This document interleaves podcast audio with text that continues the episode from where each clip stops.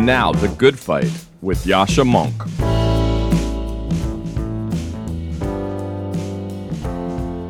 Hi, my name is Freddie DeBoer, and I recently published a piece for Persuasion titled Why So Many Elites Feel Like Losers. The purpose of my piece is to answer a fundamental question Why do so many people who have outside trappings of success, college degrees, often white collar work, and various different forms of flourishing and under meritocracy, still feel like they're losers? Why do they still feel a deep sense of being unsatisfied? In the piece, I argue that a lot of this stems from the fact that we've elevated creative careers in our society to be seen as the pinnacle of success and as the only true way to make something that is real, that is valuable, and that is lasting.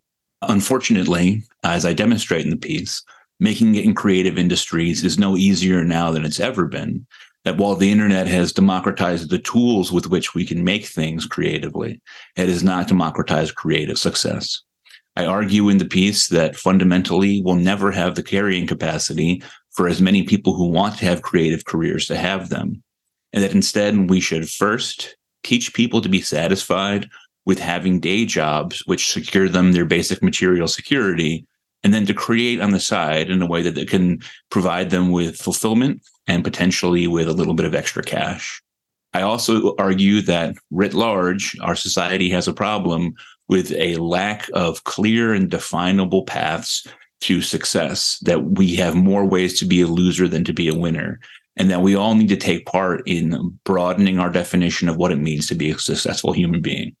I hope that you'll take a look and give me some feedback. I appreciate your time.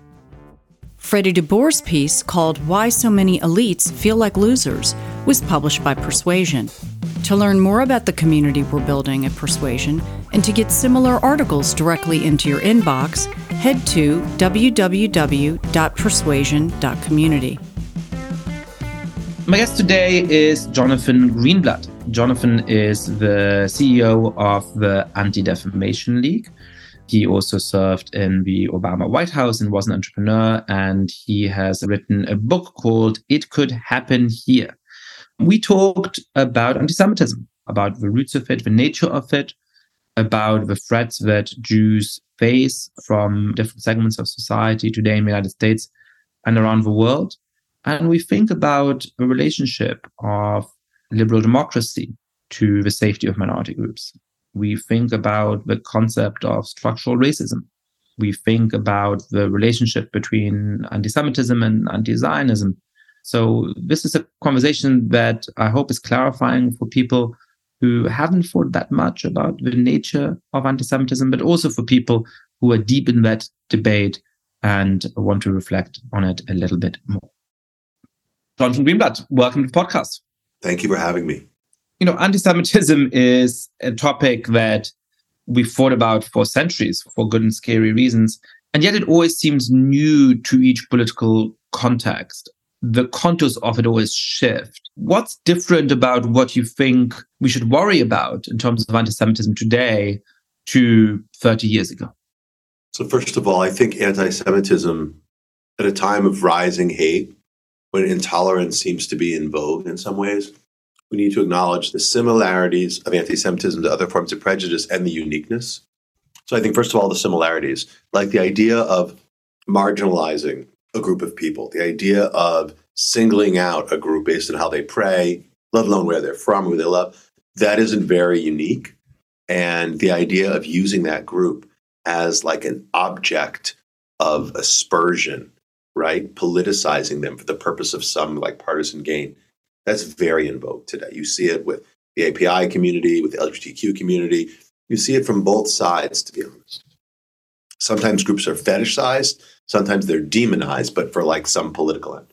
Let me ask you about that before we go further, because I'm sort of torn on how to think about the rise of that hatred in general. Because on the one hand, when you look at public opinion attitudes, United States and other countries are vastly more tolerant than they were 30 or 40 years ago. And we're saying in terms of levels of participation in society, this is not just something people tell pollsters in terms of people having access to top actions of society, in terms of people having real connections between different ethnic and religious communities, even marrying each other and so on.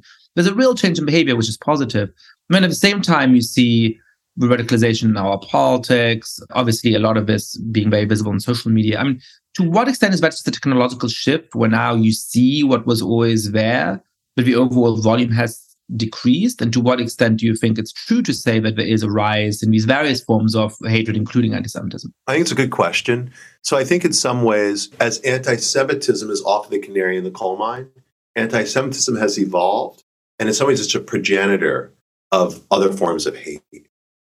So if you go through the last, you know, 3,500 years, like anti-Semitism used to be kind of a religious-based anti-Semitism. Jews were hated by the Greeks or the Romans or the early Christians or the early Muslims because they didn't accept the Greek gods or the Roman gods or Christ or Muhammad. And then with the advent of the Enlightenment and the kind of evolution of different types of science, if you will, in an age of reason, we had a kind of racialized anti-Semitism, right? Where the Jews were held out because, and as different because they were of a different ethnic stock. And that, of course, culminated in the way religious based anti Semitism culminated with like the Inquisitions across Europe and the forced conversions in the Muslim world. So too did racialized anti Semitism sort of really take hold or culminate with the Shoah, you know, the Holocaust. I'm sorry to keep jumping in, but I think it reveals that I have a lot of questions about this topic. So I think there is obviously an important shift in the 19th century, really more than the 18th, I believe, in terms of racializing various existing forms of prejudice, right? It seems to me, and again, I'm on thin ice here, I'm not an expert on this topic, but it seems to me that we sometimes exaggerate the nature of that shift because it implies that before that it was purely religious and wasn't an ethnic element, and then it became ethnic and religious. Now, the test case for that seems to me to be what happens if somebody converts, right? If it's purely religious, then it should be the case that the moment you convert, you've joined the religious community of a majority society, and there should be no prejudice against you. You should be fully accepted. If it has an ethnic, racial, perhaps in certain ways cultural element, then you're going to say, well, okay, you've converted, but you know you're still a Jew. Now, obviously, that's true in the Holocaust and the Third Reich, right? Many, many Jews were murdered, were Protestants, were Catholics, had been baptized, but Nazis didn't care about that. But wasn't that the case in certain contexts before that as well? You think of something like the Spanish Inquisition, and before that, the Jewish converts who were then suspected of still secretly being Jews, who still weren't really accepted into the community because of their otherness, because of their foreignness. So, weren't there these kinds of forms of ethnic prejudice that may have been formulated in different ways, in different language, even before the Age of Enlightenment, before the rise of this kind of racial thinking? I mean, look, let's be clear. The Jews again, they're complicated, the Jews. And a lot of this doesn't fit neatly into the boxes that we use today to think about difference. So, yes, they are a religion, but the Jews are also an ethnic group. And that different ethnicity was like a, like a mini polity within these larger, very homogeneous societies. We didn't have society we do today. It wasn't an age of globalization. These are age of, if you could will, homogenization. The group that was different were the Jews. Now, not say there wasn't a little bit of difference, whatever, but literally it was the Jews, the wandering Jew. That's where the kind of term comes from that moved all over the world without a home. And so these Jews, yes, even though they converted to Catholicism in places like Spain or Portugal or Italy or France to avoid, you know, inquisition and to avoid persecution, still they were considered suspect. Still, they might have had a different language. Still, they had like different customs, and still they were regarded as different. I think, though, prior to the age of enlightenment, when you had these divinely anointed monarchs, if you will, and forces like the Catholic Church or the Orthodox Church were still very strong and existed almost as political entities in these broader kind of governing frameworks. There was the religious based tint of it, was what tended to kind of dominate the day. But of course, to your point, these things are never like oh, it just snaps and it's a total break. There's overlap. So indeed, it's that residual ethnic resentment, Yascha, that flowers into what we now know as. There's a piece that I have skepticism about, and again, I want to go and learn more about this. But sometimes it's sort of presented as though the Enlightenment and the pseudo-scientific language of race and racial prejudice, but then that become very powerful in the second half of the 19th century, is the progenitor of ethnic hatred or the progenitor of ethnic discrimination. And it seems to me that that is actually is wrong because we see extreme forms of ethnic discrimination and prejudice all through human history towards, other groups. And it may be that its nature shifts a little bit. It's maybe that the language that's used to express it shifts. But I guess what I'm reacting to is the way of presenting it, which makes it sound like there wouldn't be these forms of ethnic prosecution if it weren't for the Enlightenment and that language of science. And again, perhaps you don't get the Holocaust without it. Perhaps you don't get a very particular kind of way of right? But I think the difference is more subtle when I often hear it being made. Yeah, I mean, look, racialization and ethnic marginalization, you know, didn't start with the 19th century. It had been there before. Look at the Roma people who have been discriminated against for centuries, irrespective of how they pray, because they look different and their ethnic origins are quite different than what Western Europe was used to. So you're totally correct in pointing this out. And just the subjugation of indigenous people and the enslavement of them, you know, over centuries, well before the Age of Enlightenment, was based on the fact that, again, it wasn't just the fact that they were pagans, quote unquote. It was that they all saw them as sort of, if you will, racially inferior. We didn't have that language to describe it. It was clearly present in the thinking around these people, why they were inferior. So, although that acquired a kind of pseudo-scientific tint in the 1800s, and then again after the Shoah, I would say the kind of hatred against the Jews began to take on an almost political tint. So again, that wasn't a neat break, right? So Hitler and the Third Reich, with its obsession about communism, blamed the Jews for being the Bolsheviks, of course, right? And so there was sort of a political tint to that anti Semitism that took full force after the Shoah, when, of course, the Jews were still derided as communists. By the way, within the former Soviet Union, which I think you've studied and know better than me, the Jews were certainly not authentic communists, right? They were still not trusted and still loathed. Then in other parts of the world, we might call like the non aligned movement and the kind of Arab world really picked up Zionism as this new political enemy. And much of the aspersions that were cast against the Jews, the Jewish religion is illegitimate.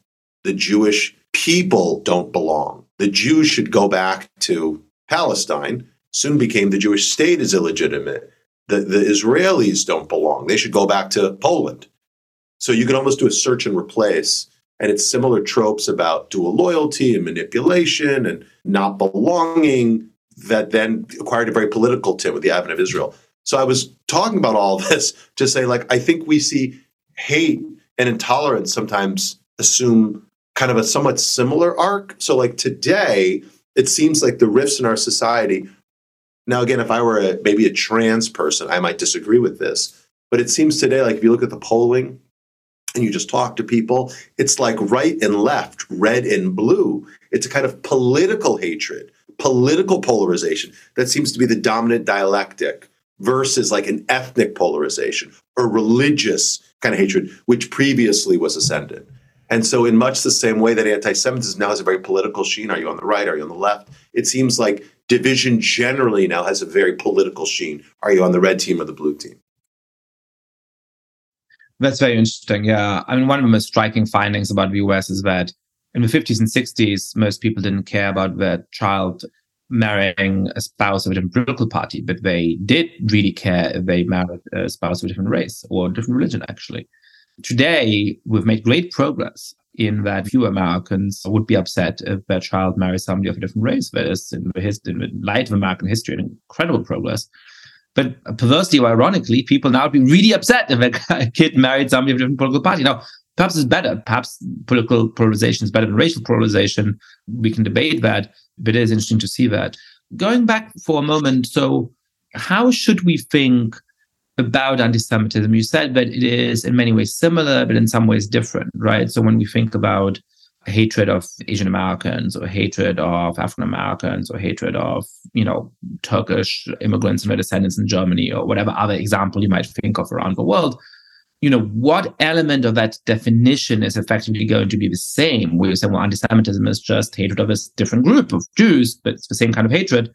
And where do we have to change the definition, can we just run a parallel definition because of a complicated nature of what makes a Jew, which is, you know, a religious but also an ethnic and also a cultural. Yeah. So I think there are a couple things. It's a really good question. It's kind of a sophisticated, like it's a layered one in many ways. So again, it is a kind of ethnicity and it's a kind of religion and it's a kind of culture. I mean, you will find people that say, I'm an atheist and yet I'm a Jew. Right? I don't believe in any of that, but I identify as Jewish, as if it were, again, a place from which someone was from or an ethnic stock they're from. You'll have other people say, like, there's no such thing as a Jewish race, but I am Jewish. I go to synagogue. I pray, you know, multiple times a day. I keep kosher. And so you'll meet people who I had uh, dinner last night with an individual who was born Catholic, African American from the South, who's a convert to Judaism and wears a kippah and has a kosher home and a Shomer Shabbos. He's as Jewish as I am from my point of view. Clearly, we have a different ethnic stock. He is much more religious than I am, but we still have a kind of commonality to us. So, interestingly, like if you think about other ethnic groups or religious groups, I don't know if anyone has this. Clearly, there are Muslims and Muslim identity, like Jewish identity, is very strong. But you have Muslims from Indonesia, Muslims from you know the Arabian Peninsula who don't pray the same way, don't blah blah blah, blah very different. Judaism is so layered and again is dimensional in ways that's not quite an ethnicity, but it is. It is definitely a faith, but you don't have to be. It is a culture, but that varies place to place. My wife's Iranian Jewish heritage is entirely different, 180 degrees from my Ashkenazi Jewish heritage right? Like challah on a Friday, they don't do that. Like that's a foreign concept to them. They didn't have challah bakeries, you know, in Isfahan, right? But that to me is like so central to my observance of this very basic, most basic Jewish rite that we observe every week. So I just share that it's just complicated, which makes it interesting and challenging. But what is similar and different from other kinds of prejudice? Number one, ultimately, hatred of Jews is a kind of otherization right? Like the bigot who hates black people because they are the other, or the bigot who hates gay people because they are the other. So there is a similarity to the way that some would divide and separate our societies based on some kind of inherent immutable trait, number one.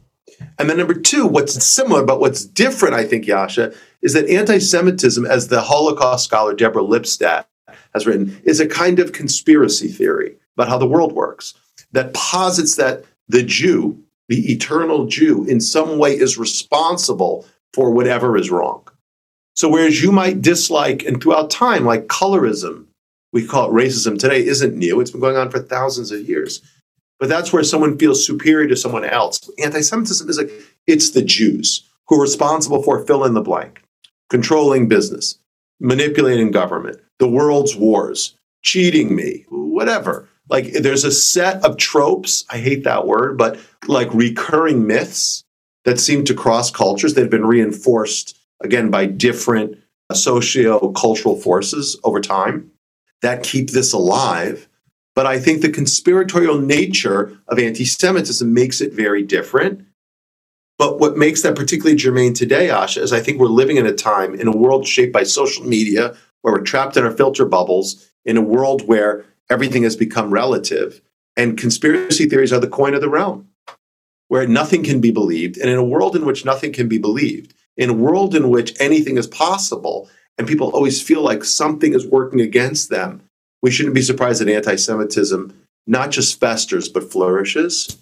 And in a world in which systems also seem to be failing, and I think, you know, Persuasion as a blog has written about this for a long time you know, like our politics are failing, markets are failing, our expectations aren't being met. That creates the kind of space where populists, demagogues come in and their typical tool belt, the first thing they do is they blame, right? Well, it's not your fault, it's the fault of the the Jew.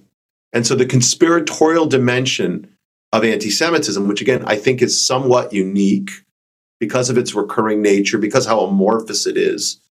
Like the immigrant takes your job, right? The welfare queen takes the government money, but the Jew does all of it. There's two things here I think that are interesting. The first is some conspiracy theories.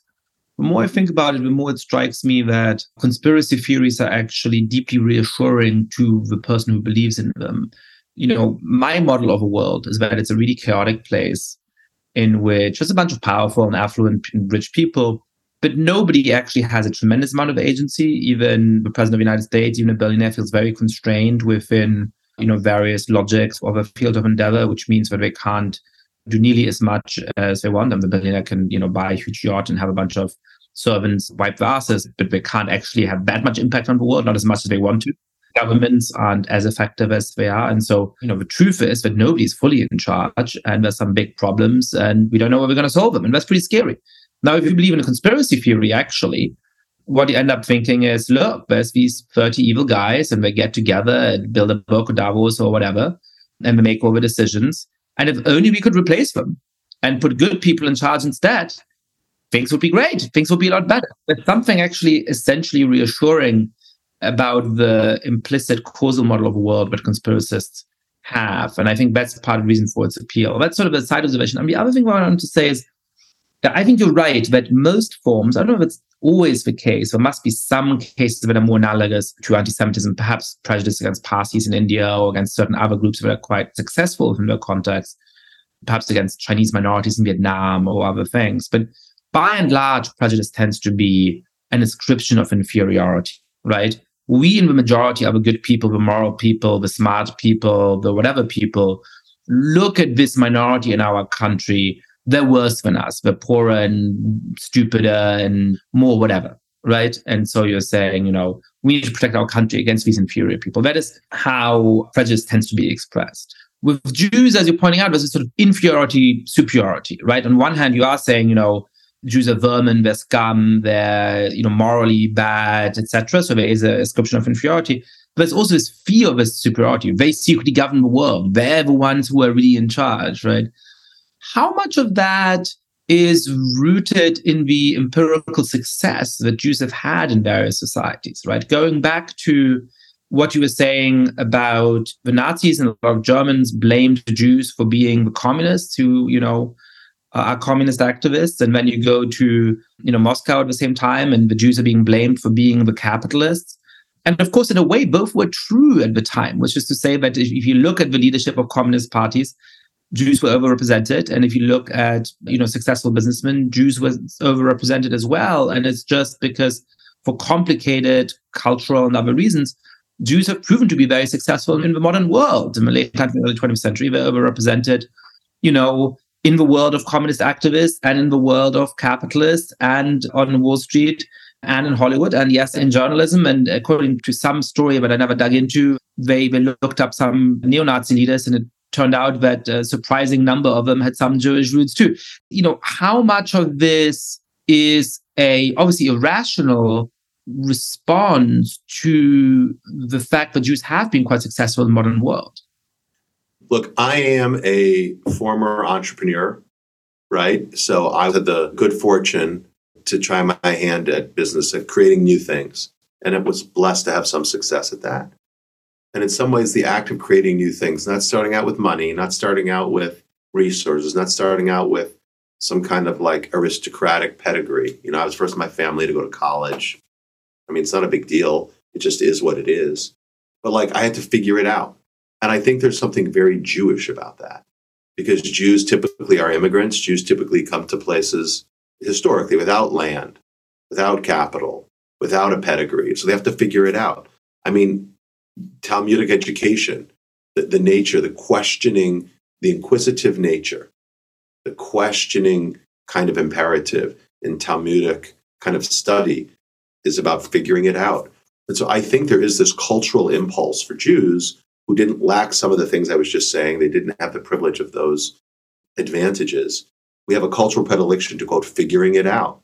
And so I think when you look at the overrepresentation of Jews, I mean, Jews went to communism because, yeah, I mean, look, I can't speak for all the Jews, but like across societies, not just in the former Soviet Union. Like it's funny, my wife has family in Iran who were communists because the Jews were discriminated against because of their religion. So this idea of wiping out religion seemed like an antidote to their persistent diminishment because they were the wrong religion.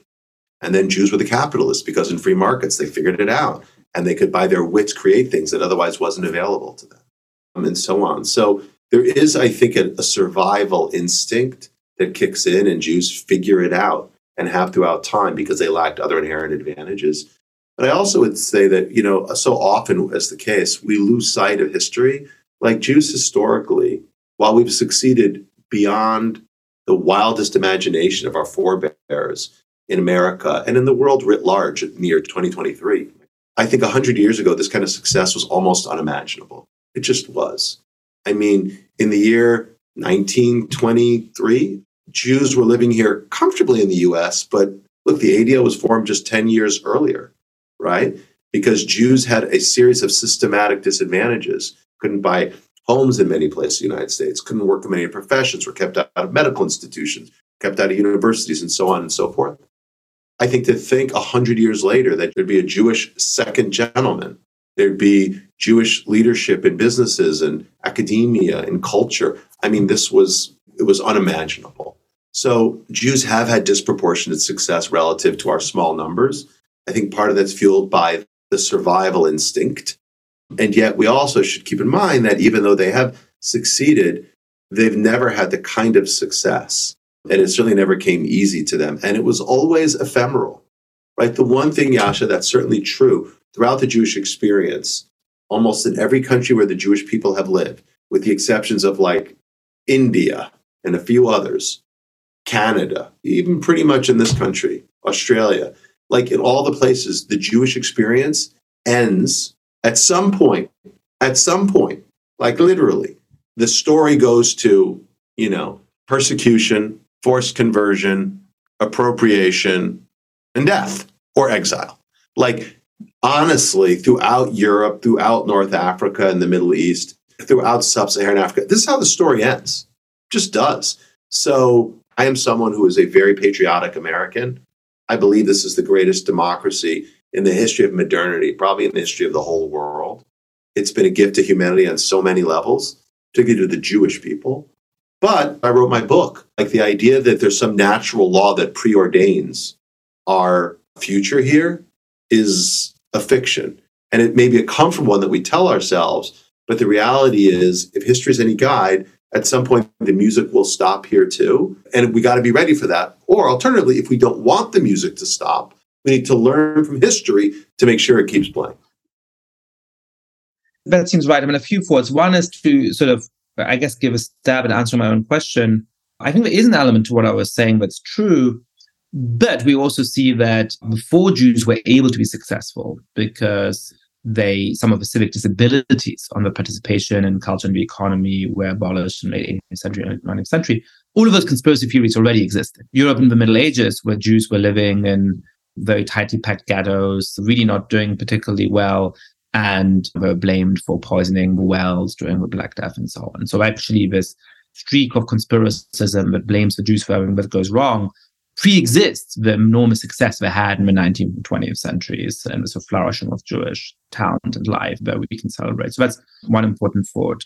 The other one is that, you know, instinctively, I share that sensibility of looking back at Jewish history and realizing how often it's gone wrong. And for me, that's not just because I'm descended from Holocaust survivors. It's also because my own parents, well, my grandparents became convinced communists and helped to fight for communism when it was dangerous and they went to prison for it in the 30s and then helped to build up a communist regime in Poland after World War II.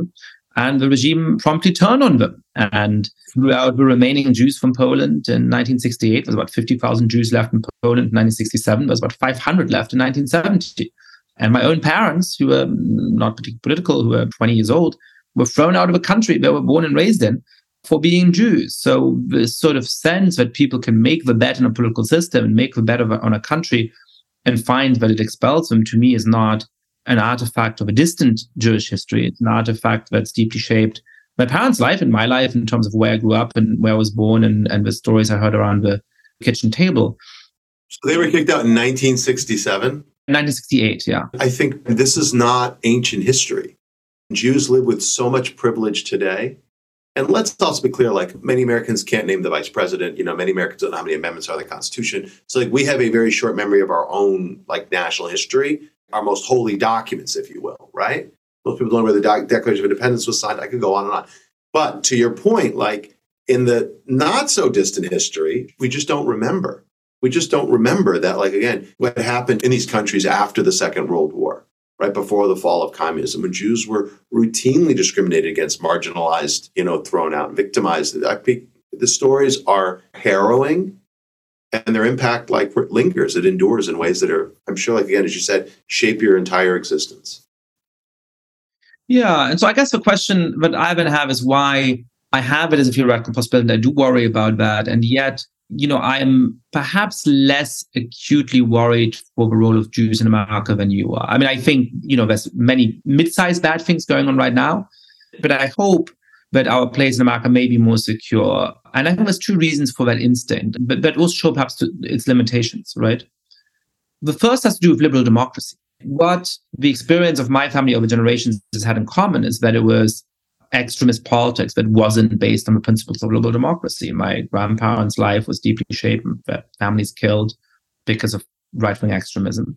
And even though I, I do not want to equate those two historical episodes and those two evils, which are very different magnitudes, my grandparents and my parents were then thrown out of Poland by a totalitarian regime of the left that they set great store in. So I think that double concern that Jews have again today in the United States about attacks from the left and the right is not a new thing it's something that has a very long history. And the thing that makes me hopeful for America is that I think the reason why we've been able to flourish here and why Jews have been able to flourish in other countries is that it is a system of liberal democracy that protects the rights of individuals and the rights of, by derivation from that, minority groups. And that is what makes me optimistic. Now, that of course could be lost. That is why, as Jews, we should be worried about right wing extremists like Donald Trump, as well as about some of the illiberal tendencies on the left, which have less local purchase, but are concerning to me.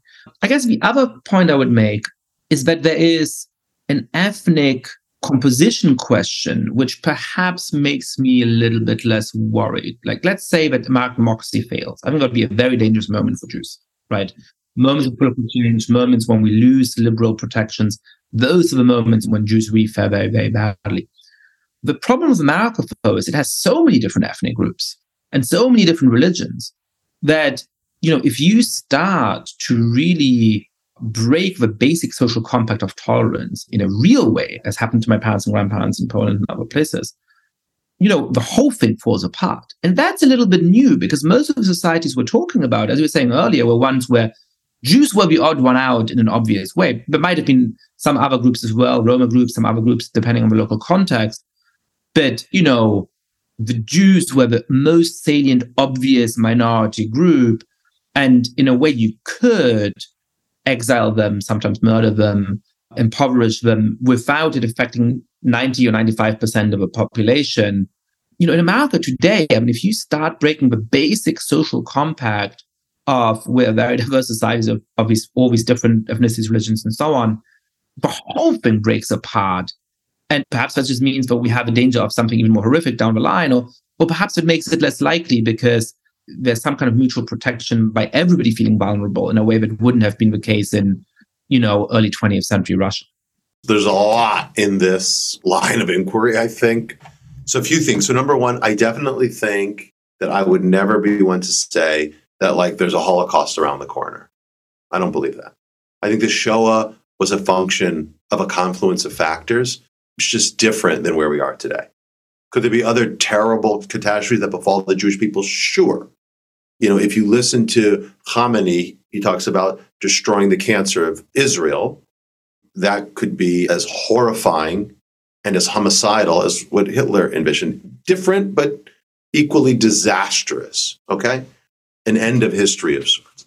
And yet, like, I don't think the gas chambers are around the corner of the United States. And so when these people make these comparisons that, oh, Trump is Hitler. Like I think it's super unhelpful because it's just factually wrong. And I think this reductive tendency to say, oh, this and this are the same, it's just not always helpful. It's not helpful. So number one, I don't think that's around the corner. Yascha, number one. Number two, if liberal democracy were to unravel and were to fail, indeed, lots of people would be implicated in that and, and be on the losing end. Particularly, I think minorities, Jews, and plenty of others. In fact, there may be others who are more disadvantaged than the Jewish people because they lack a kind of purchase or they lack a kind of integration in society and so on. So, a threat to liberal democracy, a threat to everyone, not just to the Jews. You know, look, if you pay attention to the extremists, and we do at ADL, you can't help but notice that the tendency that they have of the extremes to obsess about the Jews is very, very real. So even if the whole project of our democracy unravels, everybody loses. And yet, if you do pattern recognition, you see, like to the white supremacists, the far right extremists, the sovereign citizens, those people, like there is an obsession with the Jew who, quote unquote, wants to replace us, right? The obsession with the Jew who's paying migrants to, quote unquote, come from Central America to commit white genocide. There's an obsession with the globalists and the bankers and the this and the that that is real and it's palpable. And there's a reason why, on a per capita basis, Jews far and away are the most targeted minority as relates to hate crimes. Like it's just real. And there's a reason why, if you look at extremist related murders, it's the far right who commits the vast majority of them over the past, say, 30 years. It just is. If I could draw an analogy, if you will, Yascha, why I think this moment can be dangerous for the Jews, I'll draw an analogy like to the environment. I think the threat of the extreme right to the Jews and others, but the threat of the extreme right is a bit like a category five hurricane, Yascha. that is bearing down on you. You can see it coming. You can put the storm shutters up and it will still blow apart your house. It will kill everyone inside. It will destroy everything. The category five hurricane, like people with masks and billy clubs and gear rampaging through the Capitol looking for legislators to kidnap and kill. Right? Like the extreme right, it's it's it's violence and it's explosive. It's like a category five hurricane. So we need to see that for the threat that it is. The far left, Yascha, is more like climate change. So the threat starts down here, if you can see my hand, and it slowly increases. Some people don't see it, and then other people deny it, and then people see it and they dismiss it, and then people think they can adapt to it. And then suddenly, Yascha, the temperature is up here. And the environment that you live in is no longer hospitable the way that it once was. And when the temperature's up here, you get those kind of category five storms that can kill you. And so it's more subtle, it's more insidious, but it's also a threat. So here's what I would say. Yes, indeed. Again, if the project of democracy falls apart, we all lose. But if you pay attention to what's happening on college campuses, and the attacks on Zionists. Like you'll have an anti Israel speaker on campus, and then there are swastikas on the Jewish fraternity. You'll have a, a, professor of psychology at George Washington University, not exactly an unaccredited, you know, third rate institution. This is a world class university, like berating the students in her class who are quote unquote Zionists and making all the Jewish students feel, and their grades reflect it, like somehow they are less than all the other students. She's not asking them about whether they vote for Bibi Netanyahu. She's not asking them about their opinion of Baruch Goldstein. She's saying all of you are, you know, a problem. And I've heard this from kids on campuses who say to me, like, look, I can go to Hillel now or then, but I really can't be open about it because Hillel's part of the Israeli war machine. That's what's portrayed on a campus. And I've heard this from colleagues, if you will, in newsrooms. Yeah, people know I'm Jewish, but we can't really address issues of anti Semitism in a very open way because Israel makes it hard. So we can't talk about anti Semitism when Jews are getting beaten up in the streets here in the United States. And I hear about it like in other different spheres. So it is not to say that Jews, again, are looking at a new set of Nuremberg laws. But when a world is created that encroaches upon your ability to show up as your whole self in a way that your peers do, when an environment kind of calcifies, where terms like Zionist or globalist become normalized as epithets, like again, I think Jews have an antenna. We kind of hear at a higher frequency. We know what that means, and we know where it goes. So I'll share a last story. This is a couple months ago. It was in December. And I was talking to the editor of a major Jewish media outlet, and the person said to me, Oh, I'm calling you. It was after Kanye and Kyrie and Chappelle and Fuentes. This person called me and said, I'm thinking about writing about anti Semitism this week, but I just wrote about it. Is there really anything new to say? And I responded and replied, Yeah, you know, it reminds me, just before you called me, I got a call from this frog who said, Yeah, the water's a little warmer today, but it's not that bad. Yeah, and it was a little warmer yesterday, but I think I can live with it, and so on. So I think we need to recognize that the threats may look different and they may have a different kind of velocity. But ultimately, all of this imperils the liberal project as we know it. and I think could literally affect the Jews. And last thing I'll just say in a world in which people bash Israel and then bash in the heads of Jews wearing kippot or Orthodox Jews and say, oh, I, I, they were just Zionists. Like, why are we surprised then a year later? And by the way, politicians say crazy things about Israel. A year later, people say crazy things about China, and then people bash Asian American people in the head and say, well, yeah, China's the China virus.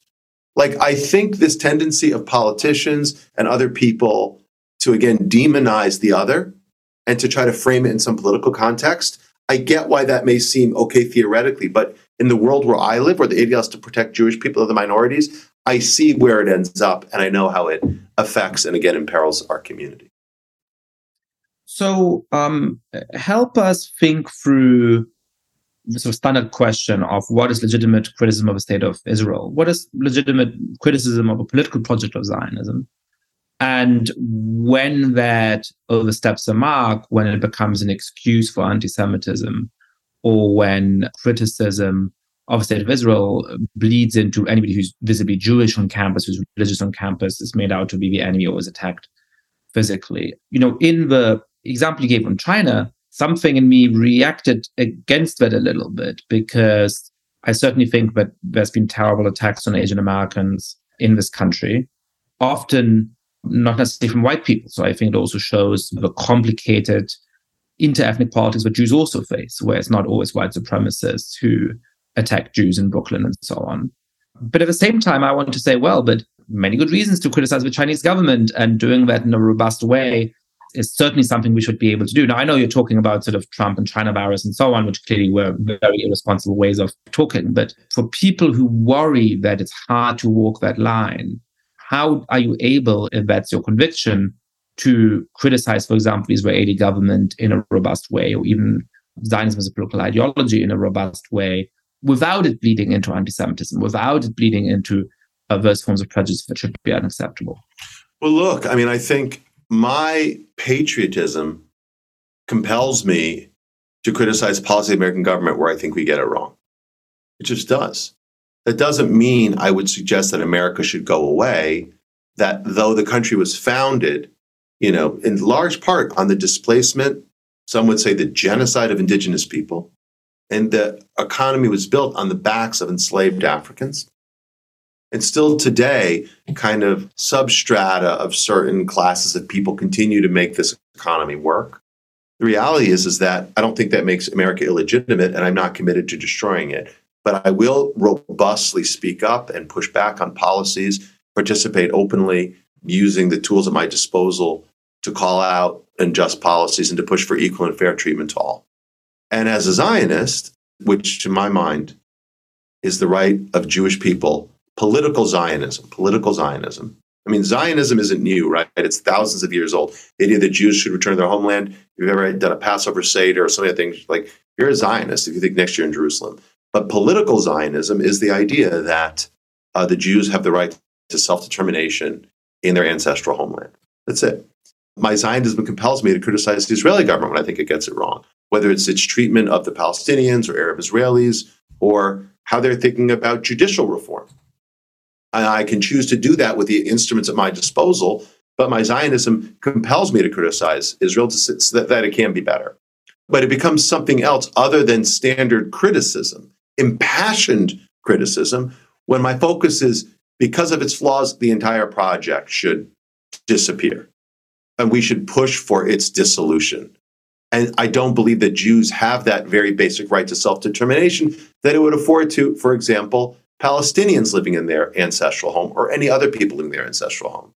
So if you don't believe in nationalism, I mean, look, it's okay not to believe in nationalism. And you could have a college seminar, Yascha, on, you know, 19th century theories of nationalism and debate about a bunch of these things.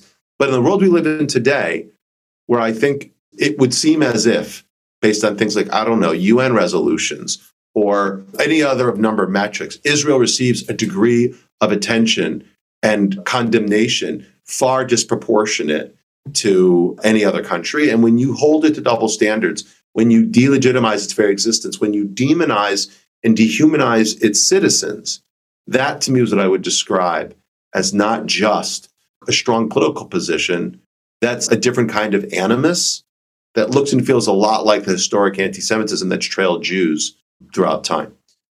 So let me try and demarcate this line.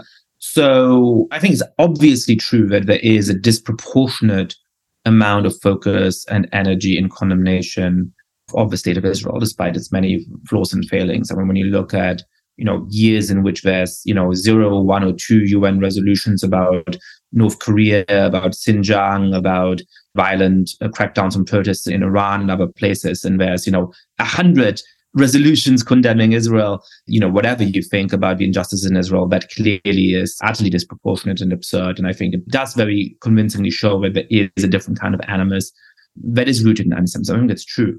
But conceptually, I think what's often said is, and I believe in this right of the state of Israel to exist, to make that clear, but it's often said that if you doubt the right of the state of Israel to exist, then you're going beyond legitimate criticism of a government into a realm that does become anti-Semitic. And perhaps it's an academic question, right? Perhaps in practice, people who deny the right of the state of Israel to exist nearly always are anti-Semitic in that kind of way. But you could imagine somebody thinking, look, you know, there's a very complicated set of historical circumstances when Israel was founded, and there was obviously a very legitimate need for Jews to be safe somewhere in the world. But there were also, you know, Palestinians living on that land, and uh, you know, from the beginning, it shouldn't have been a Jewish state. It should have been a multi-religious state or a multinational state or whatever. In that sense, I obviously believe in the right of people who are currently in Israel to continue living there as they have for at least 50 years and so on, 60 years and so on. But, you know, I think that in that sense, the founding of a state was illegitimate because rather than having India and Pakistan, we should have had one greater India that has a different uh, communities together. And in a similar way, you know, we shouldn't have had the Jewish state of Israel from the beginning. We should have managed to make it work as a multi-ethnic, multi-religious state. And, and that's, you know, I hope one day that's what it's going to be. That feels like it is kind of denying the right of the state. That doesn't seem necessarily anti-Semitic. Look, I think it is fair to say that Arab Israelis, non-Jews, if you will, living in Israel, for 75 years, I mean, they certainly have been able to succeed and have been able to excel in ways in that liberal democracy, participate in the political process, run as elected officials, succeed in business, serve in the armed forces, participate in the arts and culture and commerce, government ranks in ways that are quite different than the way Jews have been able to participate in any other country in the region. So let's acknowledge that. I mean, it wasn't like there weren't Jews in Lebanon or Egypt, still today in Iran, still today in Turkey, still today in other countries in the region, and they don't have the same opportunities. So, first and foremost, I think in the confines of the Jewish state of Israel, minorities, Christian, Muslim, or Druze, or ethnic minorities, again, it is far from perfect. And my own Sephardi relatives will tell you they didn't feel like they were treated equally and fairly by the Ashkenazi majority in the years after the state was founded. I mean, it's far from perfect. And yet, it has been a more liberal, inclusive project than any of the other countries in the region. That's number one. And number two, when you're talking about the Palestinians, and we go back to the founding of the state 75 years when the UN demarcated this land for the Jews and this land for the Arabs, as they said it, like, I don't think you can blame the Jews who said, okay, we'll take this for the fact that the Arabs said, well, we won't. One can, I suppose, in theory, but in practice, had things gone differently back then, it may have been a very different outcome. It wasn't. If things had gone very differently after 1967, when these said, okay, well, you know, the famous uh, Khartoum, the three no's, right? This is, we'll give up the Sinai, we'll give up the Golan, they're going to give up more. The Arab League said the th- famous three no's. It could have been different in 2000. It could have been different in 2008. It could have been different with the Kerry plan, even the Trump plan. So it is certainly true that there's a protracted conflict between two parties that has never been resolved. But for people that were subjugated and persecuted for thousands of years in diaspora, the country that those early, you know, Israelis created has been more pluralistic and more tolerant than any of the cohort in terms of the neighborhood where they're situated.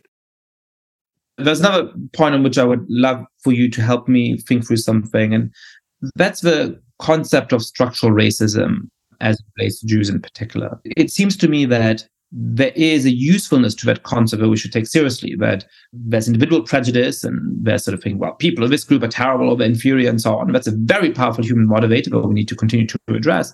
But doesn't express everything, right? In some situations, it may be that there's a structural obstacles to people succeeding, structural ways in which they're discriminated against, even for nobody necessarily has ill intent towards them, even for nobody necessarily says people in that group are somehow bad. And that makes the concept of structural racism legitimate in my mind. At the same time, people now sometimes seem to think of structural racism in such exclusive terms. We say, well, racism has nothing to do with individual intent. It's just to do with how much power you have and how the society serves you. And since Jews are supposedly white and since Jews are supposedly powerful, that means it's impossible to be racist towards them. And I've seen in press coverage, for example, of the shootings in Jersey City and other instances when Jews have been targeted, a real reluctance to talk about the prejudice against them in clear ways. In part, I think because that idea of structural racism is now seeped deeply into newsrooms. So, how do we think about structural racism in a productive way? And how much of a problem is it for Jews that parts of the mainstream, at least, are increasingly unwilling to call bigoted attitudes towards them, even in violent contexts, even in murderous contexts, you know, a form of racial hatred and bigotry? Yeah, I mean, as a community, we don't necessarily lend ourselves to the pat kind of boxes in which races are categorized today. Are you black? Are you white? You a person of color? Like, I'll never be white enough for the far right, and I'll always be too white for the far left. Like, the Jews just don't fit neatly. Again, like my spouse, she definitely doesn't present as white, but she has a hard time saying she's truly a person of color. So, where does she fit? It's complicated. But I think what is particularly pernicious is this unwillingness to recognize that just because some Jews may quote unquote present as white, and again, even race itself, Yascha, it's like this kind of socio cultural construct that changes over time, right? I mean, Jews were certainly a race to Adolf Hitler, just not a human one. He thought they were the master race. Today, we're not seen as a race in the rubric of a 1619 world, if you will, and yet our differences are profound. And as you pointed out, or was implicit in your question, we're targeted and for violence on a regular basis that somehow is denied or dismissed. I've heard those stories from colleagues in newsrooms who say we can't cover anti-Semitism. I've heard it from people at companies who say if we call out anti-Semitism, we also have to mention the same press release anti-Islamophobia and anti-Arab racism. So it's not that those two issues aren't problems, but this notion that you can only talk about, you have to bring these together like a BLT sandwich or something is crazy. And it seems deeply anti intellectual and it seems very contrived. So it's hard. Structural racism is a real deal problem, I think. I think there are biases, whether by intentional design, right, with intention, or by accident, have been built into systems around us that we might not even realize that do need to be kind of unwound. I think that's true. And if you look at the data on everything from like, you know, sentencing guidelines to third grade literacy to pregnancy rates to employment opportunities and so on and so forth, something is definitely happening there to certain parts of our society that is different than for those of us who quote unquote present as white. But we still need to have the capacity to realize that two things can be true at the same time.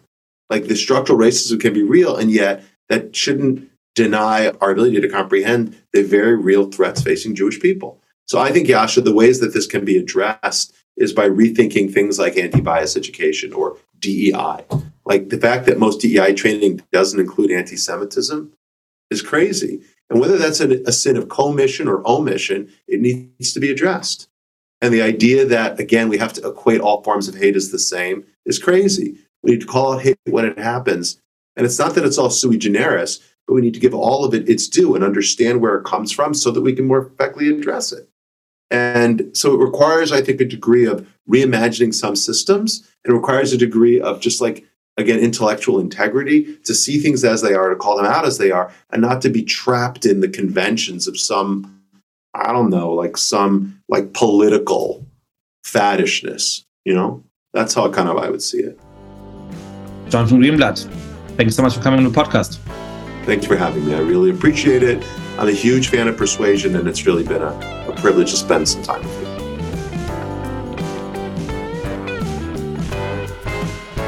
Thank you so much for listening to The Good Fight. Lots of listeners have been spreading the word about the show. If you too have been enjoying the podcast, please be like, rate the show on iTunes, tell your friends all about it, share it on Facebook or Twitter. And finally, please mail suggestions for great guests or comments about the show to goodfightpod at gmail.com. That's goodfightpod at gmail.com.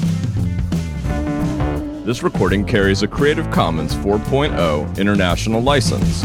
Thanks to Silent Partner for their song Chess Pieces.